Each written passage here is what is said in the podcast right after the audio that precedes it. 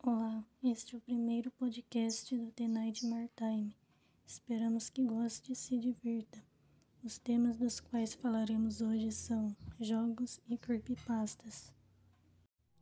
Five Nights at Freddy's, traduzido em português para Cinco Noites no Fred, é uma série de jogos de terror criada por Scott Calton, que começou com um jogo simples e diferenciado e passou para uma franquia de vários jogos, livros e futuramente filmes que alcançaram fãs no mundo inteiro. Atualmente, a série tem nove jogos. A história de FNAF está muito bem escondida. Tudo o que conhecemos, na verdade, é uma grande teoria criada pelos fãs, que tem versões diferentes. É uma teoria muito longa e meio confusa, difícil de resumir. Então vou falar somente do primeiro jogo. No primeiro jogo, nosso personagem é um guarda noturno que trabalha na Fred Fazbear's Pizza, uma pizzaria que tem como atração quatro robôs animatronics: Fred, Bonnie, Chicken e Foxy. Nosso turno é da meia-noite até 6 horas. Durante as noites, nós recebemos gravações de um ex-funcionário da pizzaria que no jogo não é mencionado seu nome, mas os jogadores costumam chamar ele de Phone Guy, ou cara do telefone. Em uma das gravações, ele explica o motivo dos animatronics andarem sozinhos de noite e tentarem te matar. Ele diz que de dia os animatronics não podem andar livremente pela pizzaria por causa de um acidente que aconteceu com um cliente há um tempo atrás mas se eles ficarem muito tempo sem andar, podem dar defeito. Por isso, de noite, quando a pizzaria está fechada, eles ficam andando por aí, para não pararem de funcionar. Ele diz também que é uma regra de que os endoesqueletos, os esqueletos metálicos dos robôs, não podem ficar expostos e que os animatrônicos são programados para colocar um traje de um personagem neles. Supostamente, os animatrônicos te confundem com um esqueleto tentam colocar um traje em você, e isso pode acabar te matando. Mas o próprio jogo nos dá pistas de que não é apenas isso. Há uma sala com peças dos trajes e um endoesqueleto. O Bonnie entra nessa sala várias vezes e em nenhum momento ele coloca um traje no endoesqueleto, como se ele tivesse vontade própria. Em uma das câmeras podemos ver um cartaz que, em momentos aleatórios, é substituído por recortes de jornais. Um desses recortes diz que cinco crianças desapareceram na pizzaria e seus corpos nunca foram encontrados. Outro diz que os robôs estavam cheirando mal e que estava saindo sangue de seus olhos e bocas. Acredita-se que o sequestrador matou as crianças e escondeu seus corpos dentro dos robôs e agora eles estão possuídos por suas almas. Uma prova disso é que durante o jogo podemos ouvir gemidos, como se fosse de crianças sofrendo, e até mesmo risadas de criança. Mas se são cinco crianças e quatro robôs, o que aconteceu com a quinta criança? Bom, na verdade há um quinto robô, um animatrônico secreto chamado Golden Fred, na versão amarela do Fred mas sem olhos.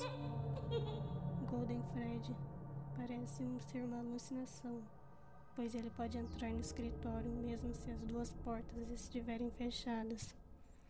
Mas na verdade ele é real, é um fantasma na forma de um traje vazio do Fred. Uma prova disso é que na noite 4, no final da gravação do Phone Guy, podemos ouvir seu grito. Na noite 5 não há uma gravação, Provavelmente o Funingai foi morto por esse fantasma. Mas por quê? Será que o assassino também era um guarda? Bom, é uma história muito misteriosa que para entender precisa entender todos os jogos. E isso é apenas sobre o primeiro. O mistério não acaba aqui. E agora vamos falar de mais um jogo, Slender The Eight Pages. É um jogo gratuito para download desenvolvido pela Persec Productions, exclusivo para PC e Mac.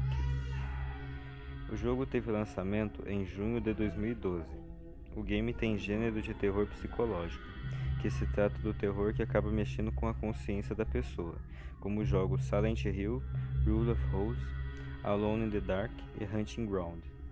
O jogo não possui uma história elaborada, apenas o único objetivo a se fazer é encontrar oito páginas que estão escondidas em uma floresta apavorante, que trata-se do cenário do jogo. Depois que encontrar todas elas, o segredo do Slender é revelado. Mas quem foi Slender? Slender apresenta um objetivo tão simples que por alguns é considerado como se nem mesmo existisse uma história para o game. São as oito páginas que devemos encontrar no game.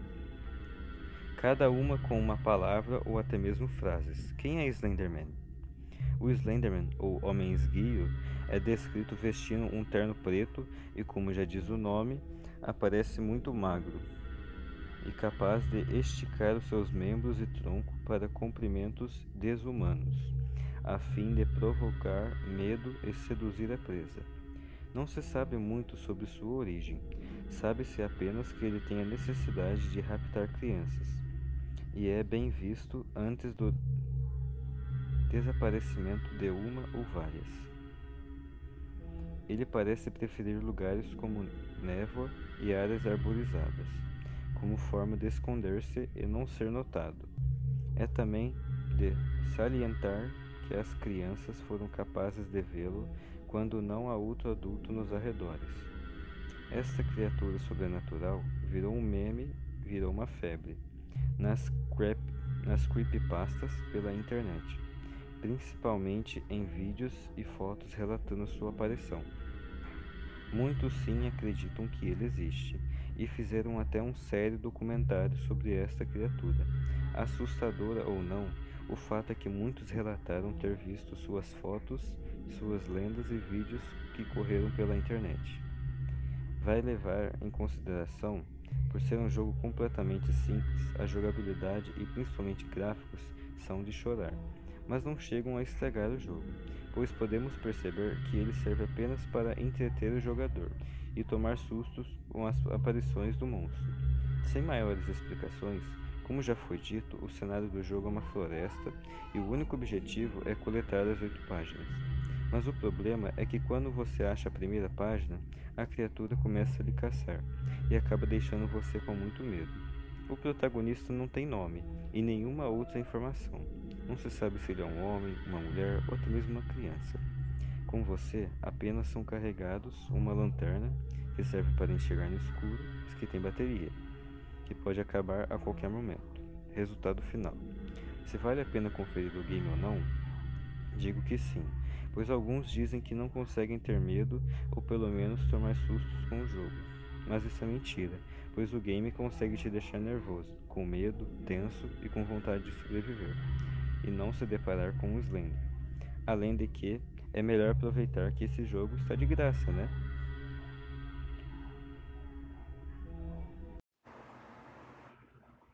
Bem, assim como todas essas histórias tiveram um fim, este podcast também terá.